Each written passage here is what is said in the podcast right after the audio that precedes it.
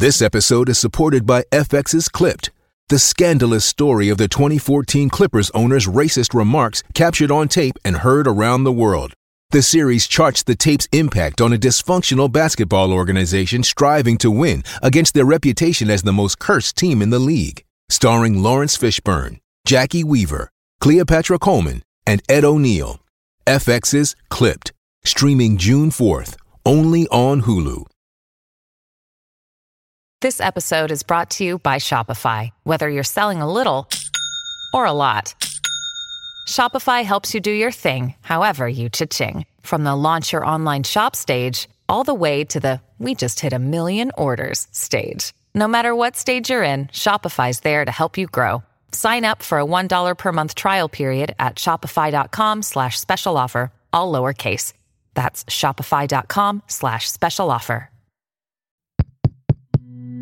This show is part of the Head Stuff Podcast Network.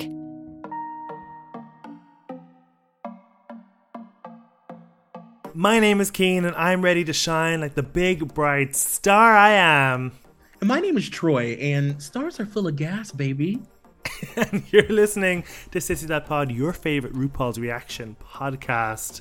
And Troy, you are a, a Britney historian. I've heard you describe yourself as, and I think it's fitting. yeah. So for this episode, we're going to re- recap, and maybe for the rest of the season, I might ask you to describe this episode in a Britney Spears song title. Mm-hmm. So, season 16 of RuPaul, episode four.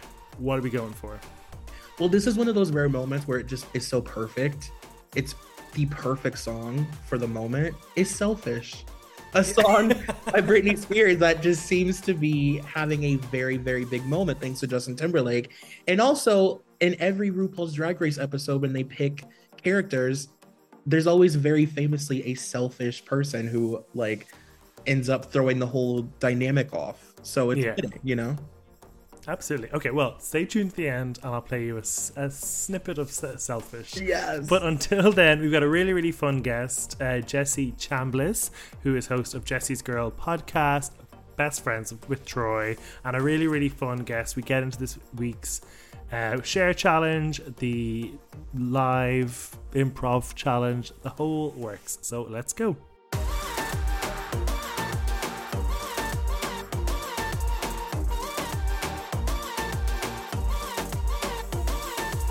Jesse Chambliss, thank you so much for joining us here on Sissy That Pod. How are you enjoying season 16 of Drag Race? Oh, well, first of all, thank you for having me. I'm so excited to, you know, lose my virginity here. Um, and I I've had my ups and downs with this season. I feel like it came in really hot and then uh, last night was a little bit of a stinker for me. Oh, tell me more. Um, it was very bad. It was a bad episode. um, I watched it with about ten friends. We usually watch in a in a group at someone's uh, apartment. Troy's been to this place before, actually, too, and he's been in in my city. But um, they uh, we are usually like talking and excited and just like you know commentary about what's happening in the episode and uh, there was a lot of silence last night um, the challenge was was tough i feel like the writing was abysmal I feel like that the, the, the crickets sound effect was being played in your living room. yeah and it would have probably enriched the environment if it had been Instead of the snake rattle, it was the. Yeah, they should. I mean, you can buy the shade battle. You should get the crickets one as well. They should do like a two for one job that you can you can get just like a rolling soundboard for your evening. yeah Um. Okay, this episode notwithstanding, who are you most excited for from this this crop of queens? Yeah, um, I am really loving um, what Nymphia is doing. Um, I feel like the the looks have been immaculate, great personality to match, so that's really fun. Um, Sapphira, uh, same kind of mentality for me. Um, and then I feel like Dawn and Q are up there for me. Um, and I was, ex- you know, I I'm was excited to see what Mirage was going to bring as well. uh, speaking of Q, we are. I mean, I feel it's really early for us to get the "I should have won" narrative from somebody but we've got it almost straight out the gate with Q. Is that impacting how much you like her? Yes. because I feel like, you know, we've seen this lineage with Jan and then, um, you know, Lucy and, and some of these other queens, whether it's the edit or not. Um, but uh, it, it's real early with uh, Q, but I, I do love to see people like self destruct on camera. Um, I just thought it was like a little more endearing with Jan for me personally. Um, but I am I'm always open to being swayed because my you know I think my mood changes from the beginning of the season to the end. Yeah, I mean, of course. Uh, Troy, last week we were chatting about that Plain Jane Amanda fracas in Untucked. It was kind of addressed here. Does this change how you view Plain? Do you think? No, I still don't like her. I just like it. I don't. It's not that I don't like her because she's like shady and cunty. I don't like her because I don't think she's funny, and I don't like when people come into Drag Race with like trying to have like a pre picked out like this is gonna be my identity on the show. I'm gonna be the villain. It just doesn't land. And I was saying last week, like the reason that people like um like Gia Gunn are such good villains is because it comes naturally. Like Gia is just a cunt, you know? Whereas like I don't know, she's just trying too hard for me. It's just like mm-hmm. such a, a like everybody's like trying to get camera time and it's like she's the absolute fucking worst to me with that. I agree. It, Jesse, you you were yeah you were you were you were clicking away there. Did you buy this apology from Plain Jane? Not at all. I think that she realized she came in too hot, and so she was like, "Okay, I need my little redemption arc so that I don't alienate the audience for those who aren't on board." Because you know, when I compare her to a more recent example of like Mistress from last season, Mistress was mean, but she was funny. Mm-hmm. I also think Mistress was ready to read everybody. Where it from Plain, it does seem like she's specifically targeting Amanda and nobody else. And like why? what did what did she do to you? Yes her eyes are a little beady okay? Um it doesn't mean you need to come for her. She's nice. She is she's so nice. And even this moment of like when they're picking the roles Plain Jane going oh morphine you shouldn't take that role because basically i'm gonna outshine you and i don't want you to go home like what a backhanded compliment or like you know comment that is. You know, I don't want you to go home because you're going to be worse than me, basically. right. Thanks. Right. Did you do me a favor? Thank you. I fundamentally, and I, I feel I say this every time there's an improv challenge. I fundamentally, fundamentally feel that the show views it in the wrong way because Ru says at the start of the episode, this challenge is all about creating a breakout character. And that is absolutely not the mentality you need to have in improv because you're all supposed to be supporting each other. And sometimes the most boring character is the perfect antidote for the breakout character that makes them. Whereas if you just have five clowns in a scene, you don't have a scene. So I think that's what ultimately fails in some of these challenges. And I mean, sometimes the writing is rubbish too. Yeah, I think that's a great observation. And I think too, it's about, and some of the feedback that the other judges usually give is just like, owning it, even if your performance is a little more understated, like being confident in it and owning it. And that's what um, that's where you can shine, even if you're not the loudest voice in the room. I actually think there was some really fun lines in this episode, and just sort of like, uh, yeah, fun comments or U turns, or like there was a moment of Mirage sitting on that purple poof, writing her notes on her own, which was kind of giving me Laganja under the table energy the way she was sitting on her legs was so funny to me for some reason. Yeah. It was like a like a child like playing by themselves in like like kindergarten. Yeah, yeah, big energy of that. And then at one point, Megami gets two talking heads back to back and goes, You know, I'm from New York. SNL is basically our culture. I'm going to be fine at this. And then a minute later, I'm worried Plain Jane's going to outshine me. I was like, Well, which one is it? You need to make up your mind. I also love the qualification of being like, I'm from New York. SNL's in my blood. Like, I don't think that's how that works. Okay, well, we get into the main challenge. Uh, first up was the the world is going to end skit that had um, morphine, uh, Xunami, Mhi'ya, and Geneva. Um, Jesse, who, if anybody, stood out in this and who flopped? I didn't mind Mhi'ya at all in this one.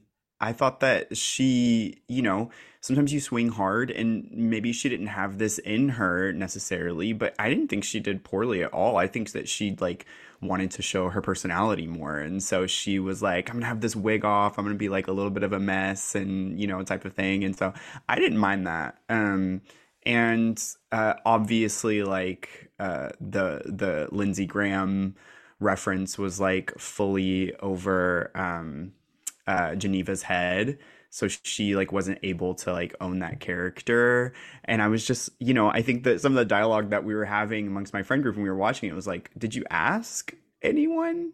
Did you and then they and then they brought that up for the judges you know? But um i don't know. She just she she was like oh i don't know who that is so i'm just going to create this version and you can do that sometimes but it needs to be funny. And so I thought that the, that was the high and the low for this skit. The other two were just like fine in my opinion.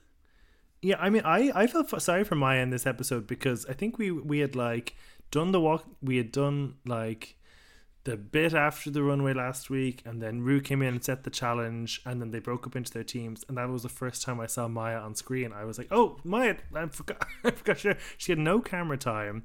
Um, but I agree when when the camera cut to her and she was like basically down like the bottom of the screen sipping her soda or whatever it was. That was the only laugh I think I got in that scene.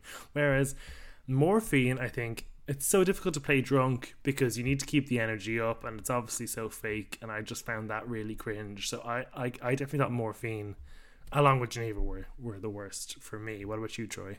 I totally agree. Morphine made me want to cover my eyes, which like it made me like not want to look. It was so cringe because it's like God, like play, you're right. Playing drunk is so difficult, but like you're also on Drag Race. Like just be ridiculous. Like let go. You know what I mean? It was just so fucking boring. And um, I agree. I felt like mine was like fine. It reminded me of um I don't know. It, I don't know. It just like you know what, like when queens don't know what to do and they don't know how to be funny, they just like do crazy shit. I would rather that than you just like standing there. Yes. You know what I mean? Like go for it. Like be crazy. Let your wig fall off. Like do something. You know what I mean? I feel like that's how. uh What's her name? Oh my god, I can't think of her name. The dancing queen. Um. Oh my god. No, from uh oh my god, I can't think of her name. Like which dancing queen? no, yeah, like, I mean, flips and splits, and she jumps off the stage and like, like A'keria or Kennedy. Kennedy. That's how Kennedy found out she was funny by just like being crazy, and then that became like another thing, like a tool in her like toolbox. Like she's actually hilarious and didn't even know, you know? Yeah, it's like Trinity finding out she's funny too, like having yeah. no idea. Yeah. I, I did enjoy Ru reading Mhi'ya as well, which is like, you know, I'm crazy. I've lip sync with fruit and stuff. And Ru was like, okay. you take a watermelon up on that stage. You're crazy, girl. Okay. oh my god. Or whatever fruit. Yeah, yeah. I thought that was sort of funny. But the only thing I would say about Mhi'ya is I wasn't sure whether the wig coming off was intentional. I think it was, but because I had doubt, never a good position to be in. That was my only. I need to know if it was a planned wig. It did come off yes. real fast though, so if it was on accident, like, honey, that's real bad. You shouldn't be here. Either way, because it came off so fast that it was like if that was a bit, we missed the lead up to that being funny. It was like literally yeah. a second the wig was just ripped off and hanging on the back of her neck. I think it it's was like yeah, it's like the reveal whenever you literally just walked out onto the runway and you haven't been out there yet. Before you leave the threshold of the door. Yes, which we've seen too this season. Yes. Um, Mirage was up next as the host. I mean, I assume they gave her these jokes about the jibs and the booms and the crafty. Um, and I mean, I don't think she did awfully. People have done much worse. Like, people have done terrible at hosting. Mm-hmm. I thought it was bad. Like you could obviously tell that she's not funny. Jokes don't just come to her. Like she's not a queen that relies on humor or like maybe even hosting. But like it wasn't the worst that we've ever seen on the show. Yeah. Yeah. I I agree.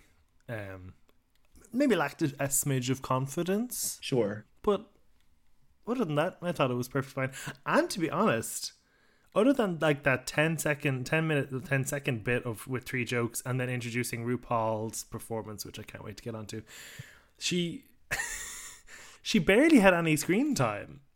I kind of felt that was the position that would like get you cut, and it's interesting that Sapphira was considering going for it at one point. And Ru made that comment to Sapphira too, was, you know, asking like, did you guys choose your roles? And then they had that little bit of drama when they were talking in the workroom, you know, because Mirage was upset, even though I felt like she asked for it. I don't know. I, it, that was a little confusing for me. Um, but yeah, they were acting like this was the big role. So if you're gonna get it, you better you better really do it up big. And then I was like, oh, this is the big role. You read a few jokes from a teleprompter. Okay, it also didn't have the energy of I feel like the difference between this like hosting thing versus other um like talent show episodes is like I feel like she was supposed to have the energy of a celebrity hosting SNL. Like it didn't have that. It wasn't like you know, I'm it just didn't have that energy of like a famous person hosting SNL. She she gives me real like skater dude energy, like very chill, yeah, relax, and that's the energy she brought to her hosting gig. That she was like doing ollies backstage, and she came out. She said it, and she went back. She's like, "I'm so excited to be here. This is my dream. I'll always be here." Um, it's like, girl. or come out and give us an Ashlee Simpson jig or some sort of like reference. They're like, "Who's your Who's your hosting inspo?" And she's like, mm, "Tony Hawk."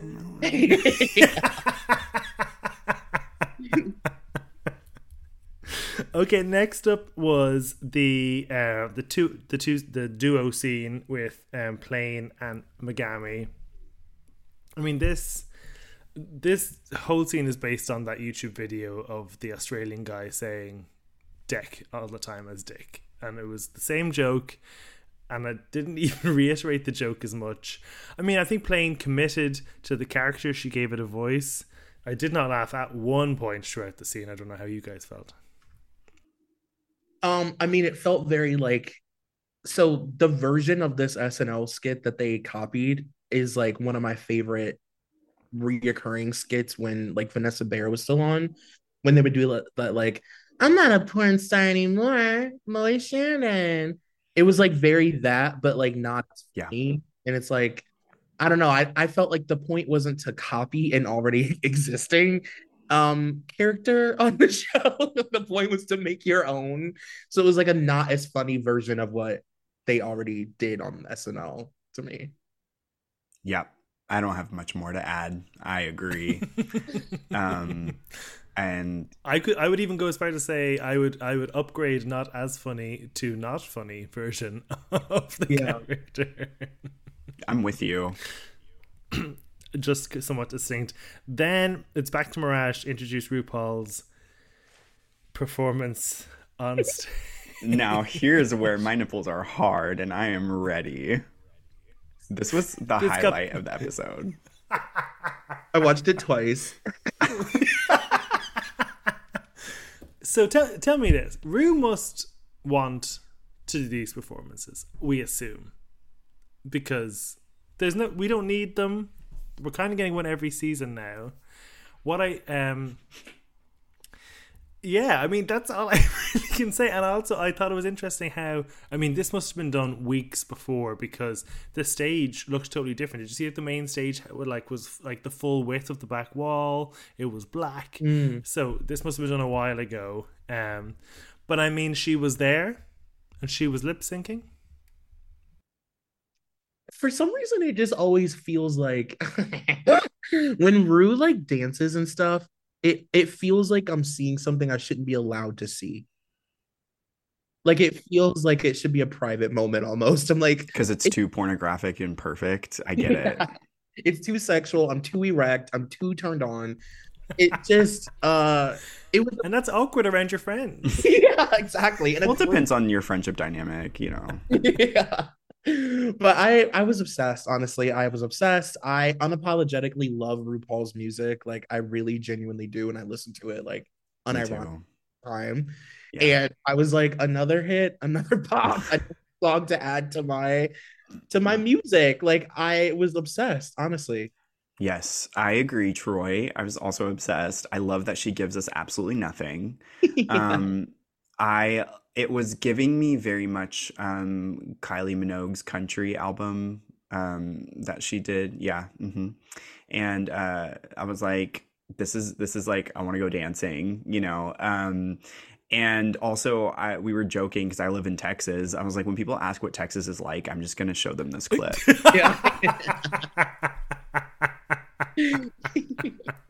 no matter who Perfect. I, Yeah, my grandma, pastor.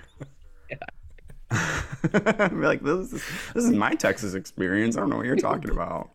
but the whole like giving nothing like that is exactly like it's it's it's like it's hardly anything. It's bare. It's not even nothing. Sometimes it has real. It just has like I just think of. Do you remember the Amanda show? Bring in the dancing lobsters. That just sort of like one arm up, one arm up. That's it. It's like there's movement. Is it to the rhythm? Probably not. But we're going with it. Listen, she's stuffed in that padding. Her wigs are probably pounds and pounds. You know what I mean? Um, she she coats them all in the like natural gas that she's like fla fracking from her um, land that she lives on, and you know to give them an extra sheen. And so they've got to be heavy. The poor thing, she's getting older. That's true. Did she even tell us what the name of the song was, or that it's off the new greatest hits album? Did she, did she give us any of those? I don't Cares. I don't believe so. I just know that the pit crew knows that they're gonna be working three times as hard if they have to perform with crew. It's like let's go girls. You know what I mean? Like make sure your spurs are sharpened because Ru is not gonna move at all. Do you think on the bucket list of things, like Ru has had a great career, a long career. Do you think there's still a bucket list of things he wants to do, and one of them is to be the musical guest of SNL? Ugh, I bet. But like it would be it would be very rude for it to be like a like he would do like can I get an amen with like an acoustic guitar? Like it would be the opposite of what we would expect. You know what I mean? Very Trixie Mattel tease. yeah. yeah. yeah. Okay, let's move on to the next skit, which was Q, Amanda, and Dawn as the news anchors. You know, I thought Amanda and Dawn, although I don't didn't I don't think I laughed. I thought they really did commit to the bit, and I like I heard the jokes, and I was like, yeah, I- I'm kind of enjoying this. And then I thought Q did a really fun job as the brick. Um, and I even wrote down the line, "I gave you gay liberation with my body," which is definitely something that we could be sticking on Instagram posts for the next twelve months. Uh, Jesse, did this one crack a smile at any point? Um, I appreciated, I think, out of this skit, maybe controversially, um, Amanda the most. I thought that she had like a fully realized character. Um, I could tell who she was and what she was trying to do. Dawn kind of didn't really do much for me here, and um, Dawn's like a top girl for me. Um, and I'm gonna say it. I hated Q in this. I did. Interesting. I did. Wh- why? Um, it wasn't funny at all. I didn't laugh. like I got that she was like doing a thing, you know. I totally got it, but like, and when I'm, and, and you know, I had a little bit of substance in my body, and when I do, like, anything makes me laugh. So I was pretty disappointed that like that didn't even get it for me. I was, I it just it didn't do it for me. There were a few other people in the room who I think were similar. I was like watching the the uh, reactions, and uh, there were people that were like gently smiling, you know, and then people who, who were just like, eh. So this felt for me the most like SNL. Like this was the most like my brain was like, oh, this is like SNL. This is really like I, I thought that they did a good job of like recreating Weekend Update, and it felt authentic. Um, I didn't Yeah. think that it, like Amanda or Dawn like really like hit it out of the park, but I also think doing like the Weekend Update thing is like kind of it is kind of like chill, and the point is to mm-hmm. let the person that rolls in like be like the funny one. I really liked the brick. I thought it was funny. I don't think it was necessarily funny, but again, it felt the most like an SNL character. Like I could totally see the brick sliding in on Weekend Update, and like I feel like the jokes would be similar, which is like maybe not a great testament to SNL at the moment. But um, I didn't mind it, and I I I just am obsessed. I'm a Q apologist, so I'll always defend Q no matter what, even at her worst. Uh, yeah, I I kind of agree with you in that like as an idea of the we're personifying the brick. Everyone talks about who threw me, but no one's talking about me. Blah blah blah. blah. I don't know how much was written, or is that the only idea she went off? But I felt like she committed to a character. She gave the character a point of view. She lived in the world. It was kind of funny. I didn't ruffle, but I, I I enjoyed it and I didn't cringe. And you know what? Sometimes that's all you need. Sometimes that's all you can all you can ask for when it comes to drama. Finally, then, uh, it is I don't know why Christmas themed, but it is. It's a musical number from Plasma, uh, Nymphia, and Sapphira in honor of Barbra Streisand. Uh, Plasma really takes this home. Um, Troy, did you think Plasma deserved the win off this performance? Yeah, she was incredible. I thought she was really good. You could just tell that she has like actual comedic timing. She knows how to set up a joke. She knows how to like live in like a character, how to create a character. Like she just got it. Like of everybody, she just got it the most. And she really, I think, upstaged um her sisters. I thought she did a great job. And I thought that they were I when the minute she said like now you've given me the role that I was like basically made for and I'm gonna kill it and you just like screwed up. Like I knew that she was gonna do well. Yeah. I agree. I thought she was great. Um, I was so annoyed that she like was such a brat about taking that role because I was like, girl, like you you don't have to be this the whole season, but this is your time. Like knock it out of the park this time. Like set that precedent for yourself. Um, I found her personally to be insufferable in this episode, um, but she was incredible in the challenge. I would, and like, I don't care. Even if I don't like you, if you do really well, like, I'm going to give you your flowers. And yeah, she definitely like upstaged the other two, but I actually think the other two like complemented it, you know? I didn't think that it was like, obviously, she was the front runner 1000%. But I thought the other two did like just fine enough that um like it was silly. I i like smiled and like chuckled a little bit throughout this one and uh, i think that and even if there's like a one person who kind of like takes the lead here if the other two are good enough and they can at least like not be bad then that's like recipe for safety you know which i thought was great.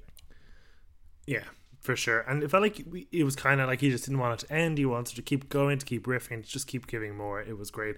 And I loved talking about how annoying she was outside of the challenge. I loved the shady like montage of eh. her talking about Barbra. Oh, oh, my god, that was that made me that was the funniest part of the entire episode. Are we are we to assume that there was no questions in between that that she just basically was like i mean i love barbra and then just spoke about everything about barbra. Yes it, just, it was very traumatic for me because i was like this is what i sound like to people talking about this, this lady behind me holding um, bottles of perfume. That's what i sound like. Um I had a similar no. moment troy.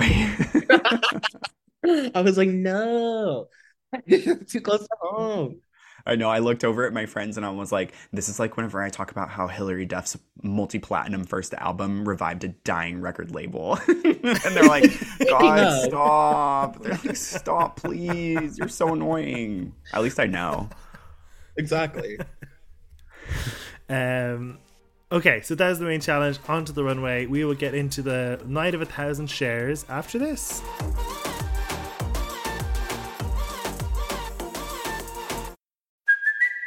It's Kaley Cuoco for Priceline. Ready to go to your happy place for a happy price? Well, why didn't you say so? Just download the Priceline app right now and save up to 60% on hotels. So, whether it's Cousin Kevin's Kazoo concert in Kansas City, go Kevin, or Becky's Bachelorette Bash in Bermuda, you never have to miss a trip ever again. So, download the Priceline app today. Your savings are waiting.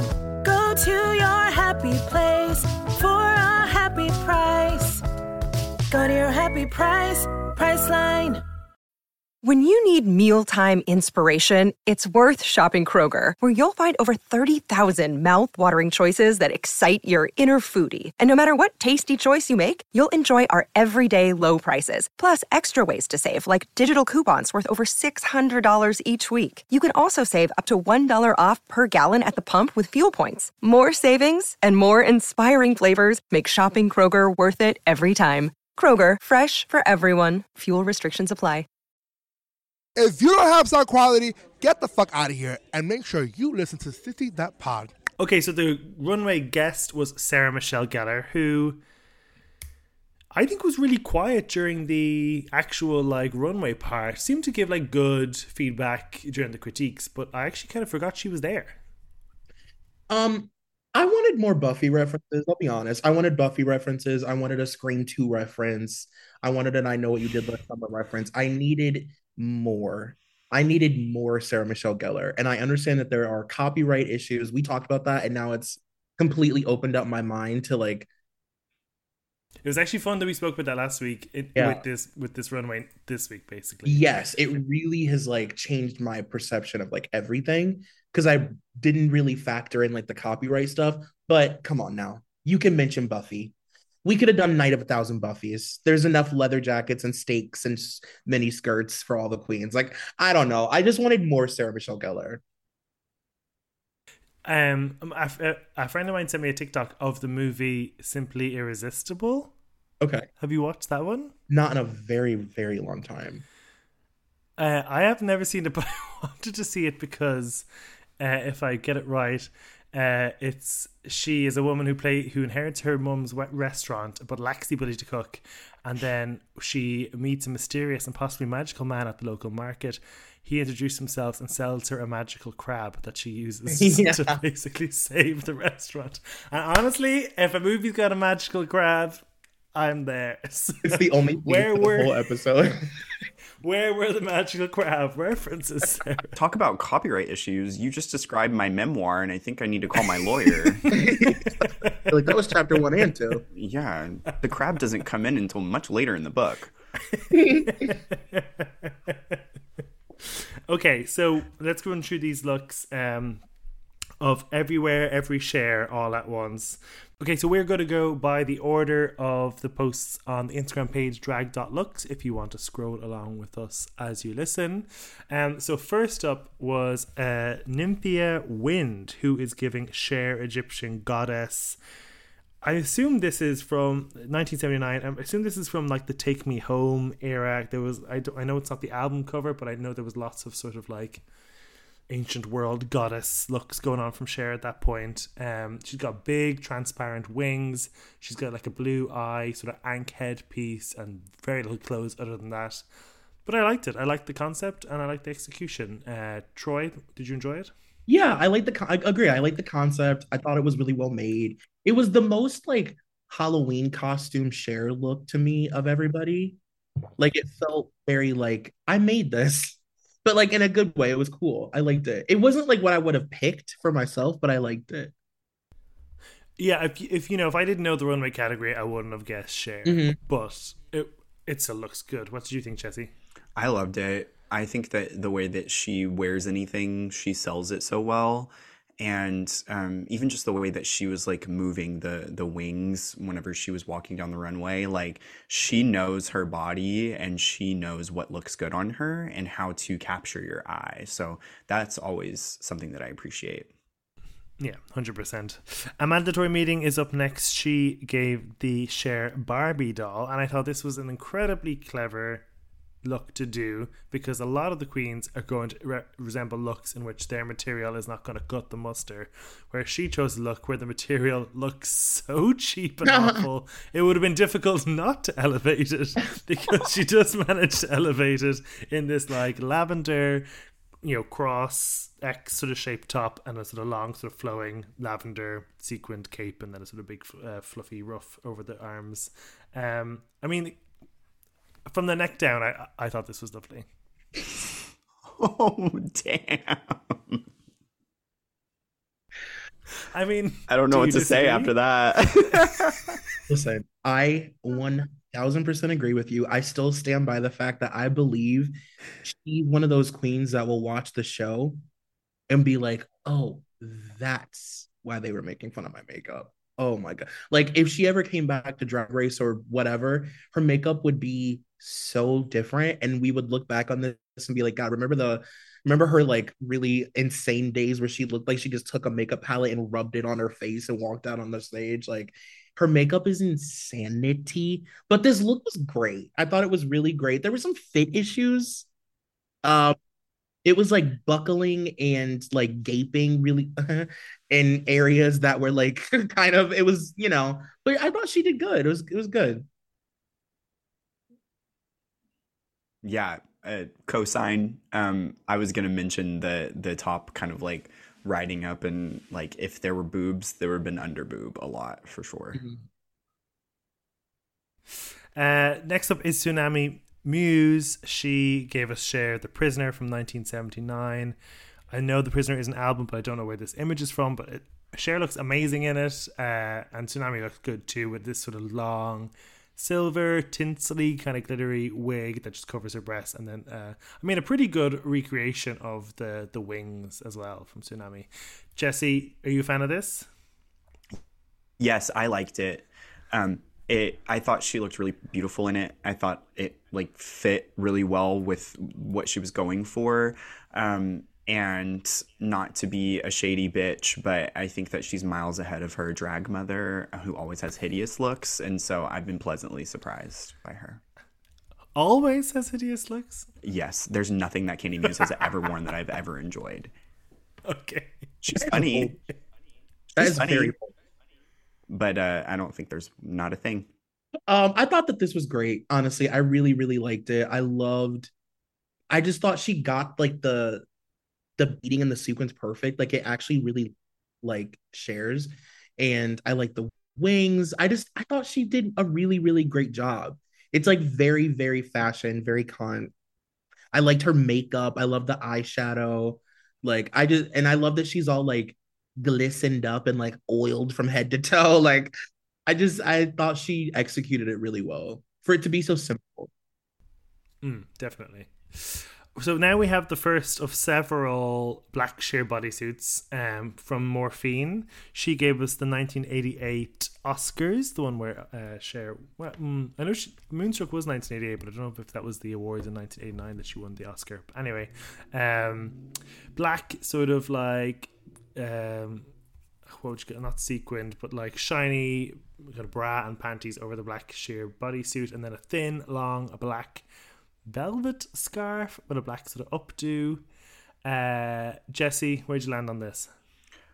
I I just thought it was like fine, like safe, expected, you know, kind of Cher stuff. I don't know. I didn't even really remember this at all until I I brought it back up. Like I don't know. I will say though, her face is always beat out of drag. Like I think she her makeup out of drag is really great. Um I just needed to find something nice to say. Like I love her top lip. It's yeah, yeah. I thought the shoes she wore in episode two were lovely. I don't know. She's just not doing a ton for me. She's not Troy. What you think? She also does literally nothing for me. Like I have no attachment to her whatsoever. But I thought this was a really great. I thought this was one of the most accurate recreations of like an iconic Cher look. Like especially for it to be one of her most famous and like a Bob Mackie piece. Like I don't know who made this for her, but it's very accurate. Like they did a really great job.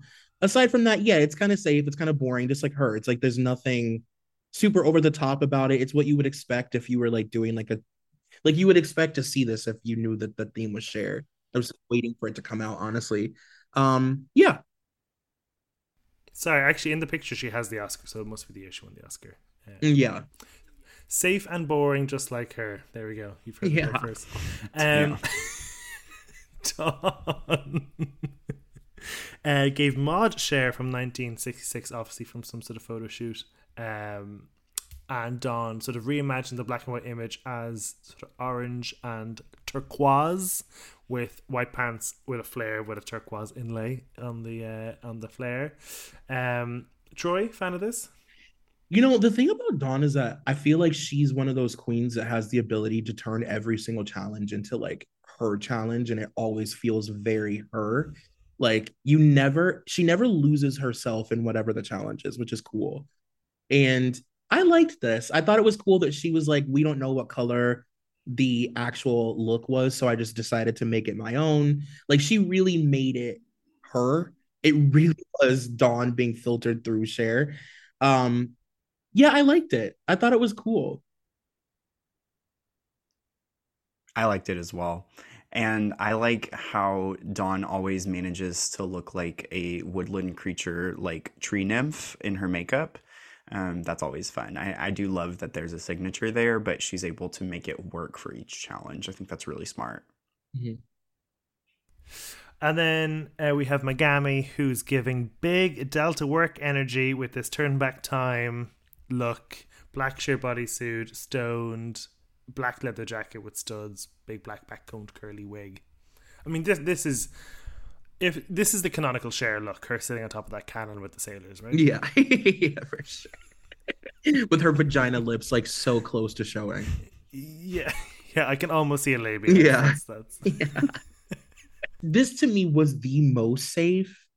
Like this was the most like took no thought whatsoever. Like, oh, turn back time. It's like, okay, all right, girl. Like, it was fine. Again, it was like kind of what you would expect. It's a great bodysuit. Um, I don't necessarily understand the makeup.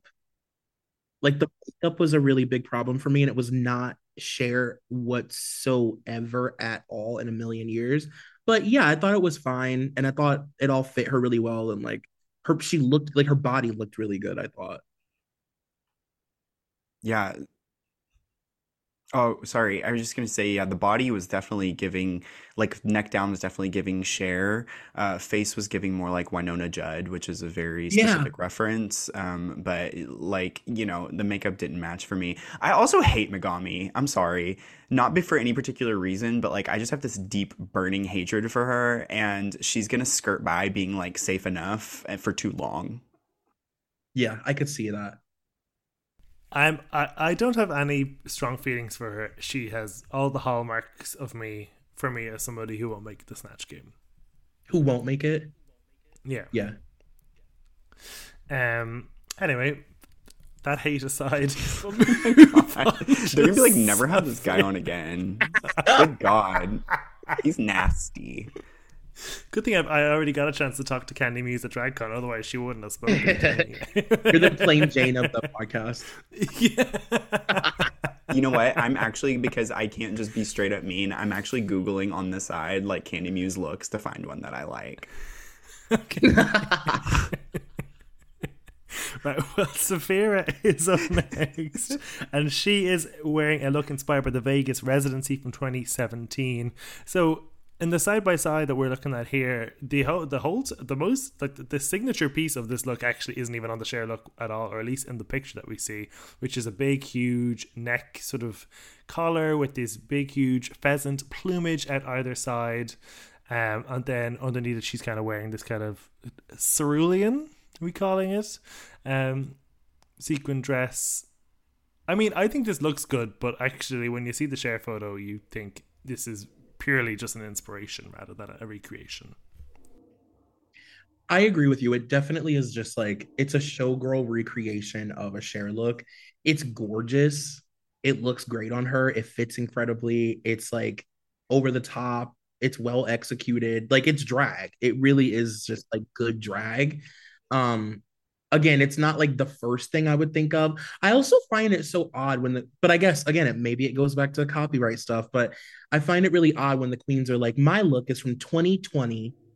It's like, okay. Like the, the 20 like a, a red carpet from 2020 where Cher wore, you know, a red suit. It's like these random, even if there were copyright issues, it's like, I don't know. Do you know what I'm saying?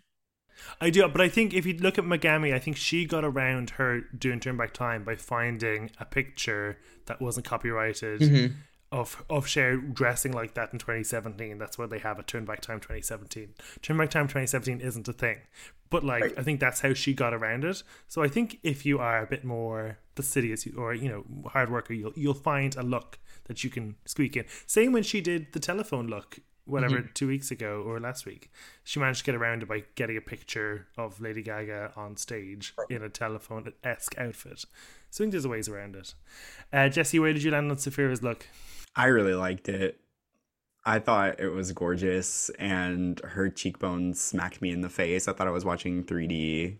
Um, and so I loved it, but I'm kind of like starting to stand hard for her. So I need to keep myself in check, you know, for my reputation that I'm establishing here. So I'll find something I didn't like about it. I'll write in. Well, Q is up next, and I think the opposite to Sapphira, Q's is, I think, the best recreation of a look. Um, this black and white kind of Cruella de Vil style, Sonny and Cher look that she had. Um, yeah, I, when you see the side by side, it is very close. And I guess, you know, because she's such a seamstress, she has that capabilities. This could be my favorite of the night. It's my favorite. This is unreal. It's the most act, but of course, because she's like she's a details queen, you know, like she really gets everything perfect down to the detail, and you can just tell. Like it just, it's so good. The makeup is incredible. The headpiece is so good. It's such a perfect recreation. Like, and she's so good at sewing. Like she's such a good seamstress. It's crazy. Honestly, she should quit drag and just recreate iconic diva looks. Seriously. Plain Jane is up next. She is wearing a look from this was the the 1974 Met Gala. Um, again, it's not too close. The original Cher look is very sheer, just sort of like scant silver, iridescent, like stripes up and down the body, a lot of nude illusion, and then just kind of like a white feathery cuff. Whereas that cuff is basically up beyond Plain Jane's shoulder and is from like basically the foot up to the hips. So there's a lot more that plumage, mm-hmm. but it's still a really good look. I don't know how you felt. Okay, this is the most homosexual thing that I'm ever gonna say, which is setting a really high bar for me.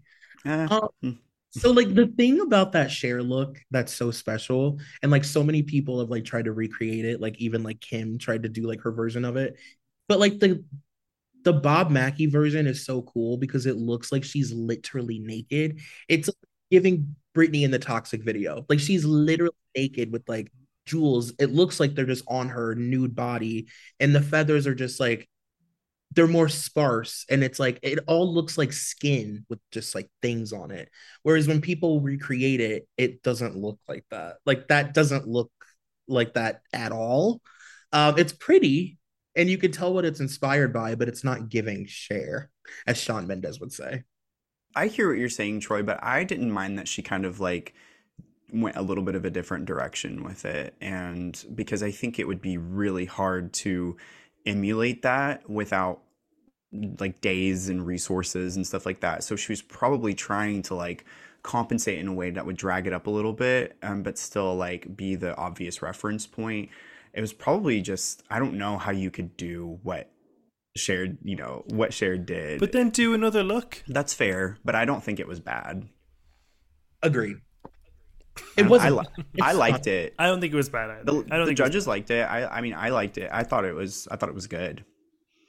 And also, like, Cher does have a lot of these like nude illusion things. So, like, you know, do another look. I mean, they're probably a lot of them are gonna be hard, unless you're doing Yeah. like your your standard like black Cher bodysuit. Some of the other ones are are really difficult to emulate.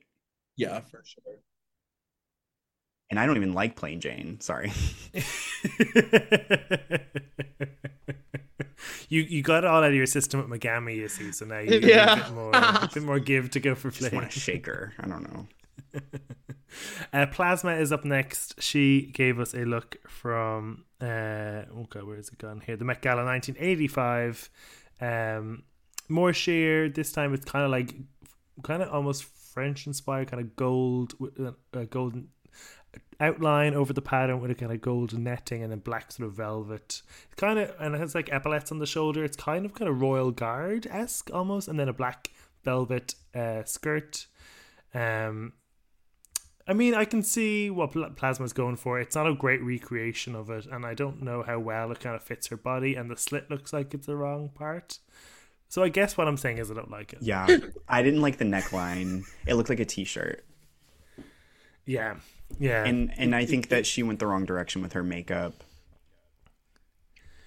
Yeah, yeah. Because Cher looks, Cher's giving like a very you know the, that sort of like gaunt. white gaunt white, face. pallor. Yeah, yeah, like give me nothing. Like she's she's almost like trying to like emulate stoicism with her makeup right?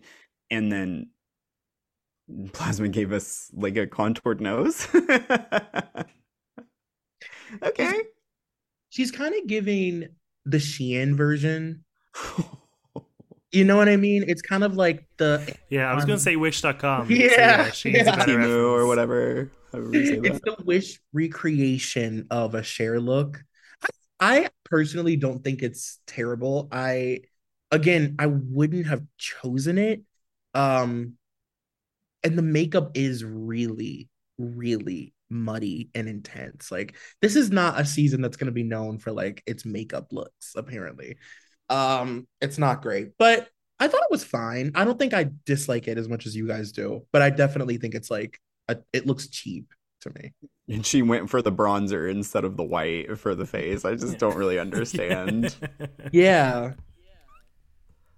Okay, next up is Mirage, who gave us 1979 Cher in concert. Again, to your point, Troy, what you know, not a significant reference here. Um, I think the the the original look is maybe slightly more belly dancer, if I can, if that's an okay, I guess a way to describe it. Um, whereas the Mirage kind of made it more showgirl, but I think that fits her her her aesthetic.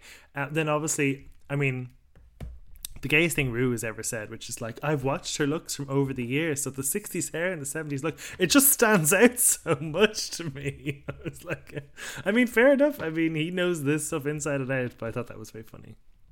Yeah, that was. I didn't mind it though. I didn't either. I mean, like, I didn't even really clock the hair, to be honest with you, um, until they pointed it out. And then I was like, oh, yeah, she's kind of wearing like a bump it. But, um, but I, I think that the top didn't fit super well, or like maybe was cut in a way that was like almost giving nipple. Um, and so it, was like not placed exactly where it needed to be. Um, but other than that, I didn't mind it. And I think that she kind of has like, you know, uh, an exotic dancer kind of aesthetic that she brings to things. And I was like, okay, I'll take it. I felt the same way. It was like if like Nomi Malone from Showgirls decided to do like a Cher look, like that is like her vibe. She really is always an exotic dancer in the high, like, and I that to me is like the highest regard. You know what I mean? Yeah, that wasn't a read for me. I was like, she's a strip, she's a scrippa, and yeah, um, like, yeah, I like it. But yeah, and specifically a Vegas scripper, like you know what I mean. It's so specific. Um, but yeah, I thought it was like it was really clear what she was going for, and I thought it was a fun like drag version of Cher's look. And as far as the hair, I almost kind of because of course me being the homosexual I am, I did clock the hair. I was like, why does she have like Mars attack like a Mars attacks wig sure. on? Look, but like she's a drag queen, and drag queens want height, and sometimes it throws off all of your proportions and makes you look really weird when your hair is against your skull in drag, you know. So yeah. I, I, I, I don't know. I thought they were really hard on her, like unnecessarily, in my opinion. We'll get. I guess we'll get to liberations in a small bit. Um, we've got two more to go, and not two of the best anyway. Mhi'ya. Ma- so first off, Mhi'ya gives um, Cher at the burlesque premiere. Now, in the burlesque premiere, Cher generally looks like she's doing the school run. She's just got black jeans on and a black leather jacket.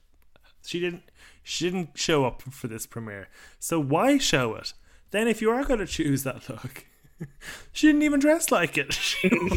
she, now she dragged it up, but it's a black sheer bodysuit, which Cher isn't wearing in the look, from what I can see, covered in stones and a black leather jacket with studs, and then a cheap wig.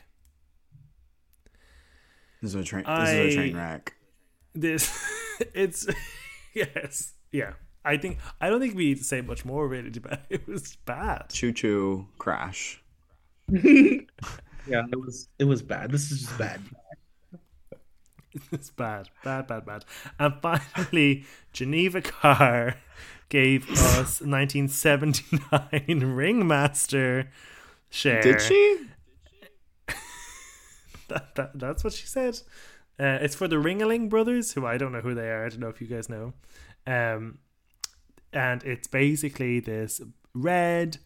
You couldn't call them sequins. I don't know what what would you call that material that's like has the shiny epaulets or whatever in it. Uh, anyway, it's continuous from from leg to shoulder, and there's this like Madonna in the me versus the music video style top hat with no feather like the original. Like I, this is bad. I can't. I don't want to describe it anymore. This this is this is Hmm. looks inexpensive and bad. It's like yeah, like you you really have to squint your eyes and like tilt and go far back away, like hold it really far from your face to even like have the idea in your mind that it could be a Cher look. Like it's just so I'm gonna go further, Troy, and I'm gonna say you have to close your eyes, make her change, and then it will be a Yeah. Cher look. and imagine a Cher look. Yeah, don't wear anything that you're eyes. wearing right now. Like it was just she is just like the worst for me. Like she is truly I I cannot fathom how she got on this show versus other queens that have been auditioned. Yeah. It was just terrible. Like just all around the whole the whole night for her, the whole evening was just a flop. so on that note, Troy, who were your three tops? Who were your three bottoms? well, Geneva was my bottom for just everything, everything. Um, My bottom three are as follows Morphine for obvious reasons, Geneva for obvious reasons, and then Megami because I hate her. Yeah. I knew you were going to say that. Well, but it, honestly, it was a it was a Megami flop night though. Like if just were if we're just being honest, like she didn't do. I think well. it was a Megami safe night. flop, Like floppity flop, bad. um. Oh my god! I mean, if I'm gonna go for it, I'm just gonna go in deep. You know what I mean? Um. I mean, I'm not too far off that myself, to be honest, because I think you did a really good job with the brick, and I thought, I think Plasma did better at the challenge, but I think you did a lot better at the runway. So I guess it depends how much we weigh the two. That age old question. I would not have put Plain Jane in the top. I don't know. I'm a bit allergic to her at the moment. Um, so I might have put Nymphia in the top instead because I think she really held her own in that challenge. Um, but I could definitely see Sapphira in the top as well. Whereas for me in the bottom, I would have had um, Mirage because I just kind of felt that was kind of a dud slot and she left no impact on me as the host. 100% put Geneva in there and I would have put Morphine and saved Mhi'ya because she actually make me laugh at the challenge, which not too many people did. Um, but look, who are we to judge? So the judges basically uh, give the give the win to Plasma, and they put um, Geneva and Mirage in the bottom, and they save Mhi'ya. Mhi'ya is saved from the bottom two for the second week in a row. The so then I noticed here, Plain Jane and Sapphira are asked, are they going to drink their potions? Which means Nymphia did not get a potion last week for immunity, so only the queens who won the first two episodes won immunity, which is not what I understood was going to be the case. Um, and it really takes the twist of immunity, like the impact of it, a lot less now that we've we've finished with it. We've finished racing each other. We've you know gimmicks are over. We're back to just regular schedule drag race at this point. You know, Yeah. I I think though that um instead of doing like immunity every week type of thing, um like giving them a potion that they use at their own discretion, I think could be really smart for TV if the person thinks that they did really well in a certain challenge and doesn't use their immunity and then they are not safe. Um, or you know the opposite scenario. So I think that like it could potentially give us a good TV moment later on in the season. So I'm gonna I'm gonna give it the benefit of the doubt still in terms of the like potion. Can we also have a moment for Mhi'ya's Cher impression? For her Kermit the Frog impression, That's- Cookie Monster Cher. I'm great or whatever it was. Like it was so... even even like even as a catchphrase. Where does "I'm great"? go? it made me laugh really hard when Ru was like, "This is going to live, it, like this is a part of your life now forever. Like, destroyed your life with this. This is what you will be known for now." Yeah, yeah. I mean, I don't like when when Ru says, "Oh, it's going to be a meme," because whenever someone tells me something's going to be a meme, I'm like, I don't want to make a meme out of it. Yeah. But like, it it will be a meme probably for sure. it was Um, funny. I liked it. so the Queen's lip sync to Cher's "Dark Lady," and I've actually been uh, coincidentally last few weeks doing a Cher deep dive. Are you familiar with "Dark Lady"? The song? Yeah, Yes. Yeah, so for people at home, if you haven't listened to Dark Lady, it's a really fun, fun song because Cher basically goes to a fortune teller. The fortune teller tells her that her partner is cheating on her. Cher goes home in a panic, realizes she can smell the fortune che- teller in the house, realizes the fortune teller is the woman having an affair with her partner, and she goes and she shoots the two of them like the badass bitch that Cher is. yeah. Once she gets to the part with the gun, it's like you're all, yeah. you're all. Yeah. And of course, we didn't really get get that level of storytelling in this lip sync because kind of what they're signposting in this lip sync is that Mirage doesn't know the words, You know, which is really it was really tough because I think they were setting her up to basically kick Geneva's ass in this. Well, lip she was selling it with her body. Yeah. And she did the best she could for not knowing the words. Like, I almost wished that she would have just not faced them a lot because she was like, she made it so obvious that she didn't know the words. It's like, turn around and do more belly dancing, you know? It was really heartbreaking to watch. It was. Yeah, well, like the whole thing when you realize, because like it didn't click for me at first that she didn't know the words, because you know you're like enjoying the lip sync and you know seeing what they're doing, kind of like darting between them both, and then whenever it set in, I was like, she's done for, and they're gonna keep this uh, fucking bump on a log over here for another episode. Bump on log. We're not going to go there. Uh, but yeah, Mirage sashays away. I mean, it's surprising that 16 seasons in, it's taken us that long to actually see a queen kind of break down and cry like that on elimination. Um, and I thought Ru's line was like, "This will feel like the end, but it really is the beginning." I thought was you know kind of kind of poignant, but Yeah. it definitely had a gave the episode kind of a bit of bittersweet ending. And there's I like, I don't think there's anything worse than when you're lip syncing and Ru is like not feeling it. Like that look on Ru's face when she's just like, You're going home and I don't like what you're doing and you can't save it and I'm disappointed is the worst. Like I would probably break down on stage too, because you know that there's nothing that you can do, you know? Yeah, it's really embarrassing. I know she just felt humiliated. And like I know that I've come off as like rude and callous, um, but I'm very empathetic and seeing that I hated. Ugh, I don't I don't like to watch someone crash and burn when they're not like in on the joke. You know, that part's hard. But then, I mean, Michelle's iconic line of "not a word" right at the end, like she she she turns the knife. And she deserved it though, you know. She did. Um, did you watch Untucked, Jesse? I didn't. Well, not too much to, to note, other than my, I think my favorite line of the whole episode was kind of out of nowhere. Amanda goes, "Mhi'ya, you are so gaggy. I wrote about it in my journal." Which makes me want release, release, give us a Taylor Swift style Yeah. journal papers, Amanda. I want to read those. I just want the train of thought. I'd say there isn't one period in the whole thing; it's just a flow of words.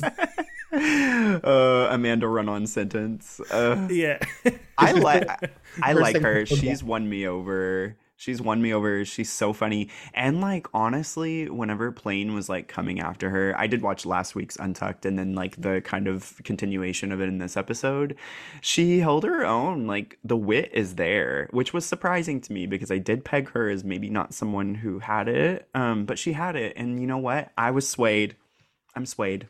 Jesse, before I let you go, I'm in a privileged position where I can ask you to predict who's going to win. oh man, I hate this. For me, personally, um, I would love to see a Sapphira Nymphia showdown. Yeah, they definitely feel like the two front runners. I'm copping out and I'm not answering. That's okay. Well, thank you so much for joining us here on Sissy That Pod. Do you want to scream and shout about anything that you've got on, going on? I host a podcast called Jesse's Girls, and um, it is just about my favorite pop divas and my perspective on them and some topical things about their lives. Um, and my name does not have an I in it, so you can search for me. Um, just don't put that I in there, okay? Okay, so next week, Troy is a girl group challenge because uh, there's 12 queens left. So I think there's going to be four groups of three. Who do you think is going to shine?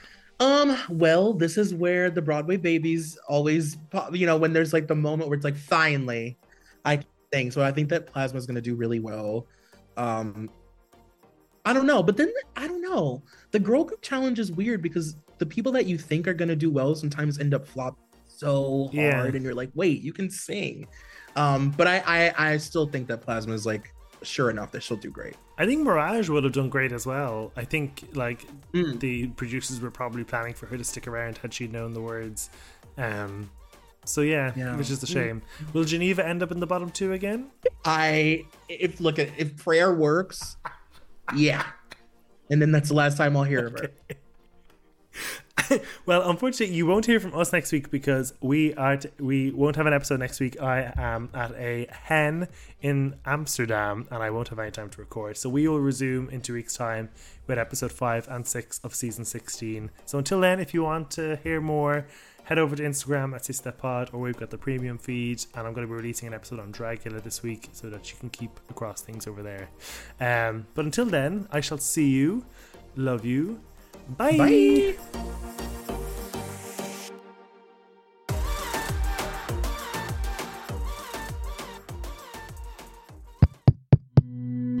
This show is part of the Head Stuff Podcast Network, a hub for the creative and the curious. Shows are produced in association with Headstuff and the Podcast Studios Dublin. Find out more or become a member at headstuffpodcasts.com.